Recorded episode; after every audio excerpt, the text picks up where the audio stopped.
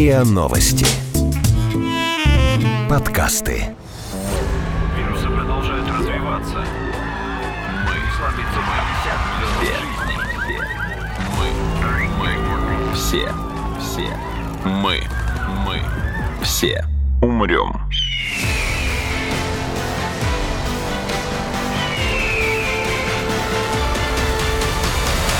Мы все умрем.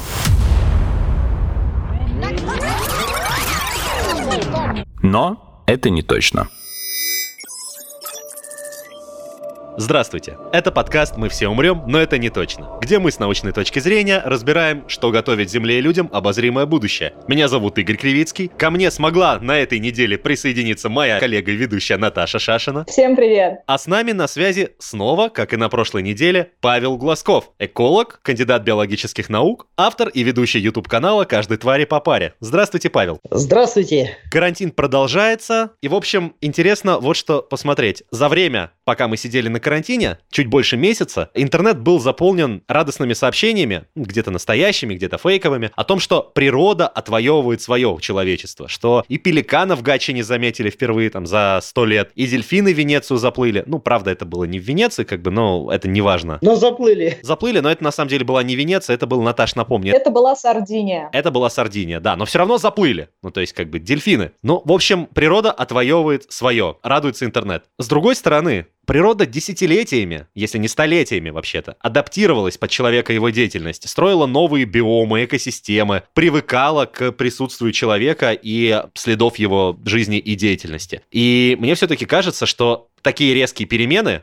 не могут проходить абсолютно безболезненно для природы. И поэтому вот хотелось обсудить с вами, Павел, как карантин и тот месяц, что уже прошел, и тьфу не дай бог, но если вдруг он продлится, то есть в долгосрочной перспективе, как карантин влияет на природу и экологию. Давайте все-таки в противовес моей кислой мине начнем с позитива. Где и как экология, ну, действительно улучшилась. Ну, то есть, окей, мы уже успели развенчать только что походя миф про дельфинов в Венеции. Что на самом деле случилось хорошего? В связи с э, введением самоизоляции относительно дикой природы я наблюдаю только одни плюсы. Выезжаю со съемочными группами в лес на природу, я постоянно бываю, э, значит, в лесу и наблюдаю вообще вот вживую, что там происходит. Как раз через э, Ленинградскую область и Санкт-Петербург проходит крупнейший миграционный путь в Европе. Поэтому сейчас как раз вот через наш регион миллионы птиц летят на север, часть у нас остаются для продолжения своего рода, и вот то, что я вживую вижу, конечно, э, птицы, они, понимаете, они отдыхают. Я наблюдал огромные скопления гусей на полях. Представляете, вот на одном поле, ну, может быть, с полкилометра в ширину, на вот таком отрезке суши земли, да, собралось 10 тысяч гусей. Представляете, какая концентрация? Их никто не беспокоит, потому что людей нету. Сейчас большие скопления э, лебедей наблюдаются на Финском заливе, большие скопления лебедей на внутренних озерах Ленинградской области. То есть понятно, что пролет он всегда был из года в год, но сейчас э, фактор беспокойства под названием человек, он минимизирован. И сейчас вот не, нету вот этих массовых выездов на шашлыки, да, когда огромное скопление людей наблюдались вдоль Финского залива. Сейчас этого нету. Поэтому, конечно, природе сейчас гораздо легче. И вот, кстати, Игорь, то, что вы упомянули пеликана, да, факт встречи в Ленинградской области, я э, к этой новости имею просто прямое отношение. А, потому что мой именно приятель утром мне э, скинул на WhatsApp фотографию пеликана, говорит, Павел, смотри. Я говорю, это же пеликан. Я говорю, срочно фотографирую. Я, э, значит, кинул в машину видеокамеру и полетел на видеосъемку. И меня пеликан не дождался ровно 20 минут. Орнитолога зовут моего знакомого Сергей Лобанов, и он сделал вот эти исторические снимки. Мы весь Гачинский район с ним объездили на машине, не нашли пеликана. Он, по-видимому, улетел на Финский залив, и там где-то с лебедями, значит, затусовался и, ну, в общем, куда-то с ними делся. Вот. Но, опять же, последний раз пеликана розового видели в 1928 году, извините. Почти сто лет, да. Совпадение, не совпадение, не знаю, но это факт. И э, сейчас по факту э, в этом году э, чаще встречают прямо в черте Санкт-Петербурга бобров. Да, они у нас живут. В последние годы их становится больше и больше, но опять же, людей меньше на улице, животные меньше опасаются и чаще выходят, скажем так, в те места, куда они раньше опасались выходить. Да? Сейчас вот в Ленобласти участились встречи выхода кабанов в населенные пункты. даже выходов медведей в населенные пункты, да, это все, ну, я считаю, звенья одной цепи. Ну вот, кстати, до последних слов это звучало все просто прекрасно, но вот выходом медведей вы меня вернули обратно в реальность. Посещение дикими животными населенных пунктов, это же не есть хорошо. Не есть хорошо, но, Игорь, чудес не бывает. Животные скажем так, заходят в населенные пункты, как правило, по одной причине, когда мы люди образуем, все совершенно верно, образуем, устраиваем помойки. То есть запах еды привлекает животных. То есть, опять же, это медведи, это лисицы, это янтовидные собаки. Да, это э, то же самое, вот то, что сейчас мы, надеюсь, в этой передаче поговорим э, про птиц в городах. Да, то есть сейчас вот только в Санкт-Петербурге, вдумайтесь в цифру, у нас э, обитает около 300 тысяч серой вороны. 300 тысяч. Кто спровоцировал? Мы с вами. Потому что нецивилизованная утилизация отходов. Конечно же, это привлекает и серую ворону, и, и чаек в том числе. И у нас, у нас уже, знаете, дошло, я вот общаюсь с петербуржцами, уже молодое поколение вообще считает, что чайка это городская птица. А она, извините меня, у нас остается сейчас примерно 10-15% птицы и зимовать. А раньше вообще не оставалось. Они улетали на зимовку в Западную Европу. Да? Да, и вот то, что мы сейчас наблюдаем, вот это огромное скопление и серой вороны в том числе, это вот мы с вами провоцируем. Мы все умрем.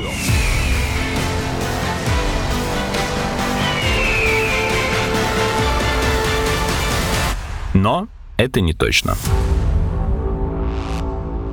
Но вот смотрите, сейчас, пока мы сидим на карантине, ну, мы не выбрасываем так много мусора. То есть мало того, что и мы мусорим на улице меньше, так еще и, ну, многие предприятия того же общепита тоже позакрывались и производят меньше еды. И как бы, с одной стороны, да, мы производим меньше мусора, что, соответственно, ну, создает менее благоприятные условия для таких городских, ну, все-таки назад городскими паразитами, серые вороны, голуби, крысы. Но это же тоже животные. Ну, то есть как Конечно. они отреагируют на такое радикальное уменьшение кормовой базы? В настоящий момент серая ворона является биологическим а, ограничителем размножения крысы, потому что если сейчас серую ворону вот, значит, по, скажем, по мановению руки сделать так, что она исчезнет из Санкт-Петербурга, к примеру, то у нас в ближайшие месяцы произойдет вспышка численности серой крысы, потому что вороны просто их э, физически убивают, физически не дают им, значит, э, ограничивают доступ э, к пищевым ресурсам. Это известная вещь, да? Поэтому тут надо быть очень аккуратным и очень тонко, аккуратно вмешиваться вмешиваться уже в сложившуюся ситуацию. Мы можем ограничить, э, значит, численность этих э, животных только одним способом. Это, еще раз говорю, утилизация отходов, цивилизованная утилизация. Ну вот я и спрашиваю, то есть э, мы сейчас не выбрасываем так много пищевых отходов, потому что, во-первых, мы сидим по домам и выбрасываем их централизованно, а во-вторых, выбрасывать, в принципе, стало меньше, потому что позакрывались кафе и рестораны. Как поступит серая ворона при уменьшении кормовой базы? Да, смотрите, сейчас в большей степени страдает даже не серая ворона, а страдают голуби голуби. Голуби именно. Потому что это э, считается полуодомашненная птица. Так. И она вот как раз напрямую зависит от нашей подкормки. То есть вороны, они в основном на помойках питаются. В любом случае, мы сидим дома, мы едим, да, от нас пищевые отходы, значит, э, образуются, и в любом случае на помойках наш мусор есть. А вот в тех местах, правильно, общепит закрыт, и там, где голуби уже привыкли получать от нас еду, в виде хлебных крошек. Вот эти места сейчас закрыты. Но, как я уже сказал, если бы это была зима, то, конечно, человек, я считаю, обязан был бы да, организовать искусственную подкормку, потому что голуби просто бы не пережили зимой. Но сейчас лето, сейчас им совершенно достаточно пищи вот естественной в скверах, на газонах, и голуби просто переместились. Они есть, но они ушли с тех мест, где люди их перестали подкармливать. Я просто видел фотографии, ну, которые меня немножко зацепили эмоционально эмоционально, потому что я там был, и видеть такой разительный контраст, ну, для меня странно. А я говорю сейчас про центральной площади города Венеция. То есть там одна из туристических аттракций, ну, так, спонтанно сложившихся, это подкормка голубей. Они там абсолютно не боятся человека, они закрывают просто собой всю площадь, э, как живой ковер, и, ну, не боясь садятся на руки, на плечи, на голову и так далее, лишь бы их кормили. А я видел фотографии, и сейчас их там нету. То есть они там были всегда в огромных количествах, а сейчас пустота. Они не умерли, они просто перекочевали из естественным образом в те места, где есть кормовая база. Да, то есть в парки, в скверы. Сейчас птицам корма достаточно. Просто понятно, что когда их кормят с рук, вот уже готовым, это более доступная пища, да, вот, поэтому если это, еще раз говорю, если была бы это лютая зима, я считаю, что мы обязаны были бы организовать подкорм. Интересный пример. Первый год блокады Ленинграда, первую же зиму, все голуби из Ленинграда улетели. Причем по данным орнитологов, их не съели, их не успели съесть, да, они вот именно из-за отсутствия кормовой базы зимой, они просто улетели, причем улетели в Скандинавию. И первый голубь вернулся в Ленинград в 1949 году, только через 4 года после победы. А массово перезаселили опять, повторно заселили Ленинград только в 1957 году. Поэтому э, не переживайте, голуби переживут. Единственное, что, кстати, но это я считаю положительный момент, они, может быть, не так будут интенсивно в этом году размножаться, потому что при хорошей кормовой базе голуби могут делать до двух, иногда даже до трех кладок и выращивать птенцов. Вот в этом году, возможно, никто голубей не, не подкармливает, не, не, да, не подкармливает именно. Вот, поэтому я думаю, что даже, естественно, численность их сократится. Но это вот они не умрут, а просто э, меньше, меньше потомства, потомства они, да, в этом году принесут. Но я, опять же, призываю их не подкармливать, потому что каловые массы, э, значит, по агрессивности сопоставимы с кислотой, разъедают не только металл, но и камень. А стая голубей, так для статистики, может быть, интересно будет, стая голубей примерно из 100 птиц за год продуцирует около 10 тонн помета. 10 тонн помета. Ну, то есть эти ржавые машины, остовые машины на улице, они не временем разъедены,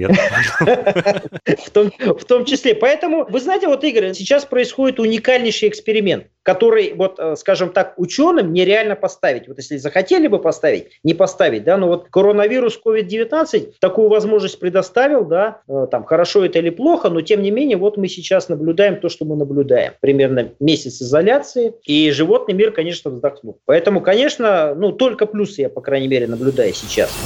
Мы все умрем.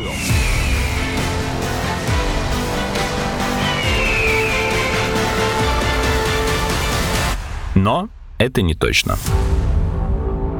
А вот если не о птицах, а, допустим, о бродячих собаках. Ведь за ними, собственно, сейчас тоже как бы контроля меньше, и, скорее всего, они чувствуют себя более вольготно. А с другой стороны, у них кормовая база вроде как сократилась, их меньше подкармливают. Да, да, да, да, да, потому что, опять же, смотрите, вот у нас был случай э, в прошлом году, когда стая бродячих собак загрызла лебедя. Стая бродячих собак зашла на территорию парка, но, опять же, собаки не виноваты. Почему? Потому что уток подкармливают э, посетители парка, и они пришли ночью э, значит, подъедать вот этот хлеб, оставшийся от уток, да, вот. Поэтому сейчас парки закрыты, и сейчас там бродячих собак однозначно нету, да, и то же самое по населенным пунктам. Там, где нету пищевой базы, ну, животные уходят оттуда, понятно, что им нужна безопасность и э, корм. Поэтому, поэтому вот так и с лисами, да, вот с лисицами тоже проблема, ну, в общем-то, проблема, потому что лиса очень пластичный вид, да, она человеку быстро очень привыкает, и я уверен, что и в Подмосковье, и вот у нас в Питер периодически лисы заходят, да, я думаю, думаю, опасались, что будет вспышка да, захода лис. Но опять же, правильно, народу меньше, меньше э, пищевых отходов. Зачем э, животному идти в город заходить? Да? То есть надобности нет такой. А, кстати, не возникнет ли у кого-нибудь соблазн поохотиться? Вот, ну, например, при таком, когда лисы там заходят, или вот я видела, что у нас утки рядом с метро теперь гуляют. Сразу хочу сказать, что я положительно отношусь к охоте. Отрицательно к браконьеру, браконьерству, но положительно к охоте. Вот то, что сейчас Наталья сказала, значит, значит, сразу же у нас второй фактор наложился в этом году. Из-за COVID-19 во многих областях России была закрыта весенняя охота. Есть осенняя охота, а есть весенняя. И вот она в этом году закрыта. Поэтому там, скажем, э, добыть утку или лисицу, вы автоматически становитесь преступником. Да? То есть ну, на это мало кто пойдет, потому что, представьте, сейчас тишина и там выстрел охотничьего ружья, тут тут же, значит, э, Росгвардия приедет, отреагирует. Вот, кстати, об охоте. Человек контролирует численность а, каких-то животных. Напрямую ли, косвенно косвенно ли. Но вот охота это напрямую. Мусор и пищевые отходы это косвенно. Сейчас, пока мы сидим на карантине, ну и если мы продолжим сидеть на карантине, вот эта деятельность человека по регулированию количеству и ареалов обитания некоторых видов, она будет приостановлена. То есть может случиться такое, что какие-то животные, ну, например, вот те же, за, за кем мы охотимся, за спокойный сезон слишком размножатся и потревожат, сместят, изменят баланс э, своей экосистемы. Хороший вопрос, сразу хочу сказать. Мы с этим уже столкнулись относительно медведя. То есть, например, численность медведя в Ленинградской области очень высока. Вот только в Ленинградской области обитает около трех тысяч этих животных. Три тысячи. И ежегодно охотники официально добывают около 350 медведей. 350.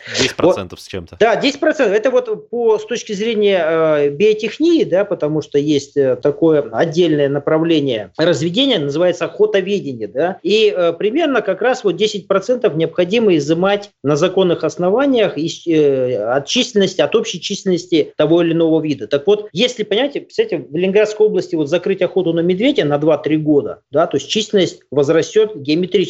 И в связи с тем, что, в общем-то, наша область, несмотря на то, что она огромна, но тем не менее она, в общем-то, относительно густо населена, и вероятность столкновения да, человека с медведем, она резко возрастет. Я правильно понимаю цепочку? То есть медведь, э, его количество увеличится, он быстрее исчерпает свою кормовую базу и будет расширять ареал конечно. в поисках другой кормовой базы и с большей вероятностью зайдет в города. Да, да, в том числе, конечно, конечно. И это касается не только медведей, получается. Это как... Ну, видите, медведь это, в общем-то, такой хищник, он опасный для человека, конечно же, напрямую. Вот, то есть теоретически это может то же самое произойти там э, с лосем, с кабанами, да, но это вот менее агрессивное, естественно, животное. Волки. Но вот э, по поводу волков, понимаете, здесь в любом случае охота на них открыта э, вообще круглогодично, но в основном это происходит зимой, да. Вот э, хотел бы вернуться к медведям. Вот в этом году весенняя охота закрыта, и в том числе закрыта охота на медведей. Да? И вот тут мы опять же, надо вот сейчас статистику будет э, посмотреть. Я уверен, что, конечно, заходов медведей в населенные пункты может увеличиться. А вот что касается рыбалки, может быть, у нас и Москва-река вот. так очистится, что там можно будет, э,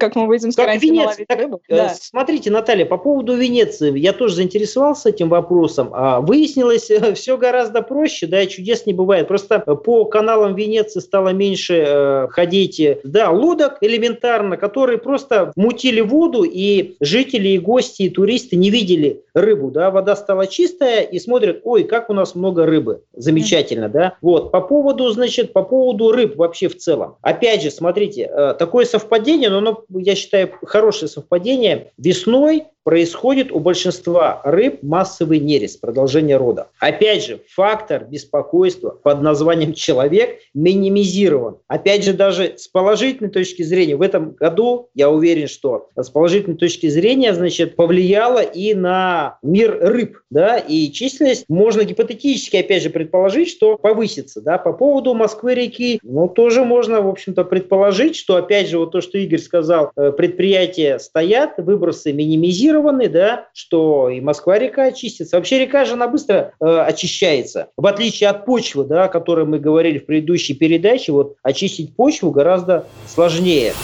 Мы все умрем.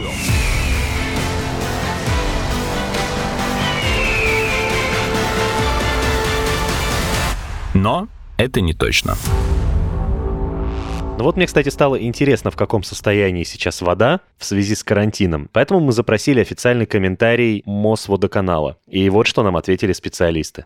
Если сравнивать последние полтора месяца, апрель-май, с мартом текущего года, то значительных изменений по уровню загрязненности поступающих сточных вод не зафиксировано. Содержание органических загрязнений и биогенных элементов азота и фосфора в поступающей воде выросло в среднем на 10%. Содержание моющих синтетических поверхностно-активных веществ осталось на прежнем уровне. Количество бытового мусора, извлекаемого на ссоросодержащих решетках очистных сооружений, снизилось снизилась на 9%. Что касается применения реагентов для обработки улиц, то поскольку в городе раздельная система канализации, вода от мойки улиц поступает в систему ливневой канализации. В апреле-мае отмечено также снижение притока сточных вод в систему городской канализации, в среднем на 15%. Эти изменения обусловлены как проводимыми в городе карантинными мероприятиями, так и ежегодными сезонно-климатическими факторами. Такие колебания состава и объемов при притока сточных вод ежегодно отмечаются в период паводка, майских праздников, а также в летний период. Они не оказывают существенного влияния на конечный результат работы очистных сооружений – качество очищенной воды. Канализационные очистные сооружения Москвы продолжают работать в штатном режиме, надежно обеспечивая барьерную функцию по предотвращению поступления загрязняющих веществ, болезнетворных микроорганизмов и вирусов в Москву, реку и ее притоки. А вот что касается насекомых, ну вот, например, есть там э, городские клещи, которым теперь, получается, нечего есть, а ведь ими питаются воробьи, ну вот как бы такая цепочка получается. Они же цепляются как раз вот на нас, на гулящих, а сейчас вот ну, на майских лес, лес и парк будет без шашлычников,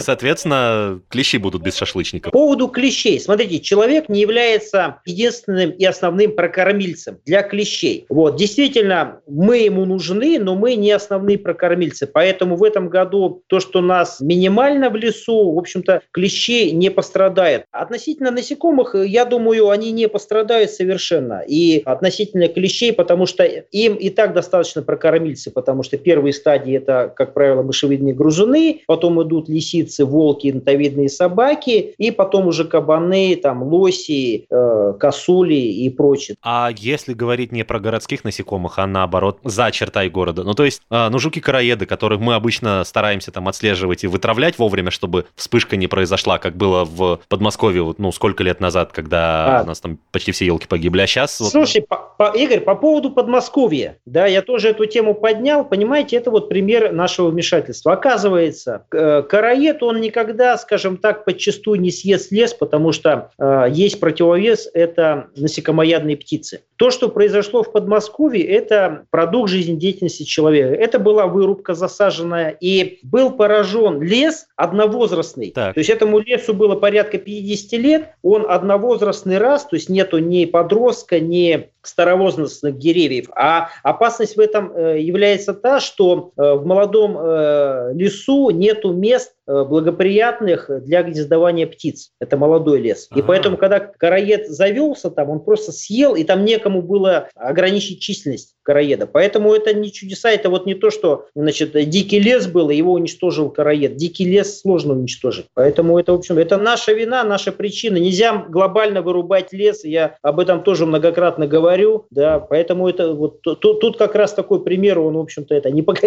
не показательный. Поэтому и, и мир, если насекомых возьмем, тоже, в общем-то, я думаю, что они э, вздохнули спокойно. Павел, я хотел бы отойти, наверное, от животных в той или иной форме и поговорить скорее про экологию в целом, а не про конкретных ее обитателей, скажем так. Представители, да. Да, не Так. про представителей, а вот про стихи. Воздух. Воздух там-то, там-то очистился настолько, что стало видно, там, я не знаю, стало видно какое-то созвездие, которого там не видели сто лет. Стало видно э, горы на горизонте или другой берег. Гималаи. далее. Да-да-да, Гималаи стало Из видно. центра Москвы. Так нет, так и есть, потому что основной источник загрязнения воздуха в городской среде – это автотранспорт. Доля до 90% доходит, да, то есть автотранспорта стало меньше, воздух стал чище. Опять же, возвращаясь к любимой почве, да, воздух, он очищается очень быстро. Ветерок подул, условно говоря, все сдуло, и он очистился, да, то есть он быстро возобновляется. Поэтому действительно вот буквально за считанные дни это можно было заметить, особенно вот в Санкт-Петербурге и в- и в Москве. Да. И вот мои опасения. Во-первых, еще в школьного курса природоведения там и биологии я помню, что были, например, насекомые,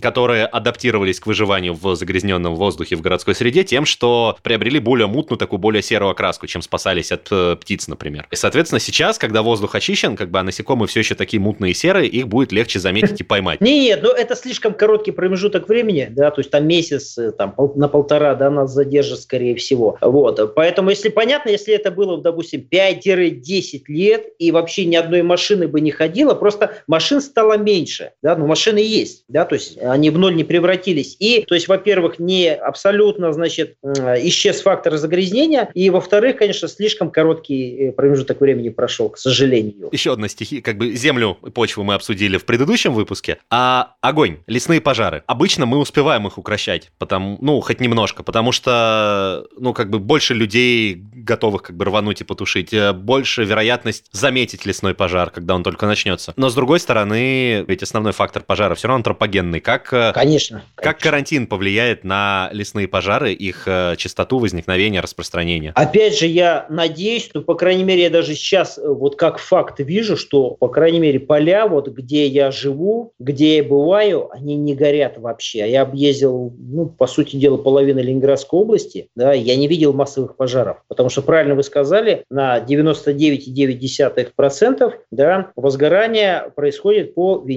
человека. И сейчас человека почти нету. И вот, по крайней мере, я вот вживую вижу, что вот, вот, вот таких массовых, значит, э, поджогов травы, особенно весенней, а в этом году очень мало влаги, к сожалению. Я вот опасался, что вообще все заполыхает. Но вот сейчас вот вроде уже все, зеленка полезла, зеленая трава. Сейчас так, в общем-то, вот этот пик пожароопасности уже преодолен. Поэтому вот, вот кстати, опять пример. Да? Человека нету, пожаров нету. Ну а вот а с другой стороны, например, э, очень показательный, кстати, например, мне кажется, этот недавний массовый пожар под Чернобылем, он был огромным, и сил человеческих э, не хватало, чтобы его потушить. То есть повезло, что пошел сильный дождь, как бы. И как бы людей не хватало для того, чтобы сдержать этот огонь. Ну вот нам только остается надеяться, что у нас пожаров не будет. Да? Но в любом случае службы ТМЧС, э, пожарные службы, они же функционируют и работают. Да? И я думаю, ну я уверен, да, что если, не дай бог, где-то возгорание произойдет, что появятся и добровольцы, и они официально будут допущены к пожаротушению, потому что это ну, стихии. Понятно, что мы здесь больше гораздо потеряем, да, нежели значит, мы себя э, значит, закроем на самоизоляцию. Мы все умрем.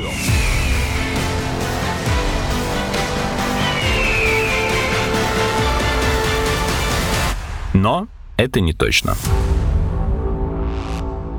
Тогда самый последний вопрос как мы выяснили, окей, мы пришли к выводу, что человек в основном природе, к сожалению, больше вредит, чем и помогает, и сейчас природа отдыхает от присутствия человека. Когда карантин закончится, и мы вернемся, и мы снова начнем э, творить все то, что мы творим с природой, все вернется на тот уровень, который был до карантина, или после вот такого отдыха удар будет для природы более болезненным? Нет, не будет. Вы знаете, я более чем уверен, более чем уверен, что э, мы пересмотрим свое отношение к природе, и мы вот, скажем так, появившись после карантина на природе, да, вот я более чем уверен, что мы э, меньше начнем мусорить, да, вот потому что мы переоценили все равно вот эти полтора месяца, это достаточно серьезный срок заточения людей, да, и, по крайней мере, я даже вот, э, да, я бываю по долгу службы своей на, на природе, но я сейчас даже вот я при таком, скажем, образе жизни, в любом случае, я даже сам по-другому сейчас начинаю смотреть на природу, да, с благодарностью я понимаю, что чудес не бывает в природе, что не, не все так просто, и случайности не бывает, абсолютно, да, э, вот, поэтому я более, вот я точно, точно даже не то, что более, я уверен, что мы начнем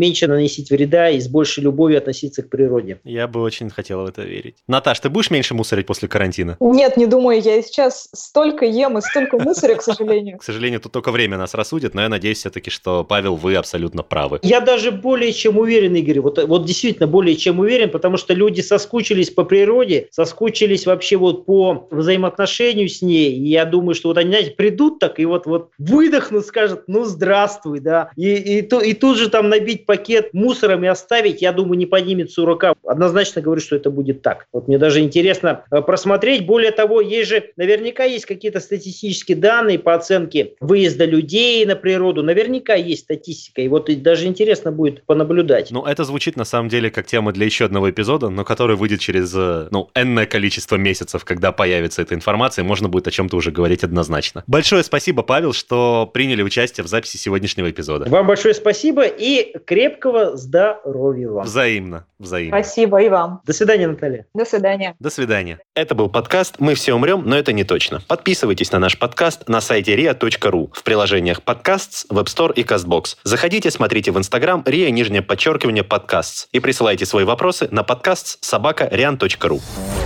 Вирусы продолжают развиваться. Мы сломиться мы все. Мы. Мы. Все. Мы. Мы. Все. Умрем.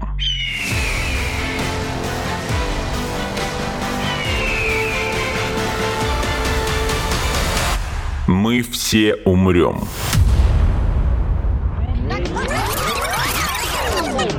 Но это не точно.